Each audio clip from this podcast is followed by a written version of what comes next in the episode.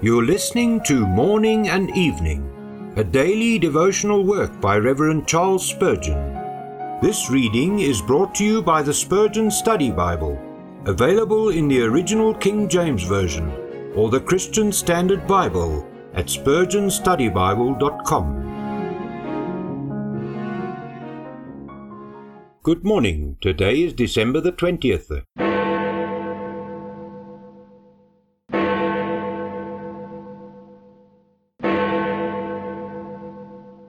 Yea, I have loved thee with an everlasting love.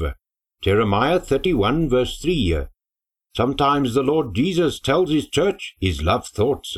He does not think it enough behind her back to tell it, but in her very presence he says, Thou art all fair, my love.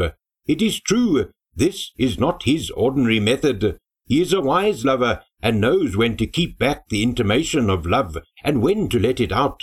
But there are times when he will make no secret of it, times when he will put it beyond all dispute in the souls of his people. R. Erskine's Sermons. The Holy Spirit is often pleased in a most gracious manner to witness with our spirits of the love of Jesus. He takes of the things of Christ and reveals them unto us.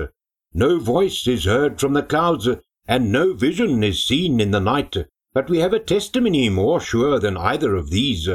If an angel should fly from heaven and inform the saint personally of the Saviour's love to him, the evidence would not be one whit more satisfactory than that which is borne in the heart by the Holy Ghost.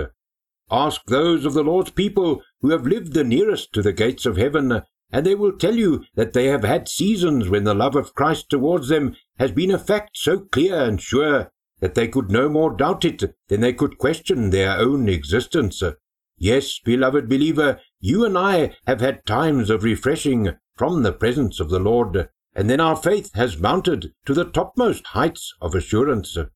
We have had confidence to lean our hands upon the bosom of our Lord, and we have no more questioned our Master's affection to us than John did when in that blessed posture, nay, nor so much, for the dark question, Lord, is it I that shall betray thee, has been put far from us. He has kissed us with the kisses of his mouth, and killed our doubts by the closeness of his embrace. His love has been sweeter than wine to our souls. May grace and peace be multiplied to you in the knowledge of God and of Jesus our Lord. May he extend his favor upon you today and make your paths straight.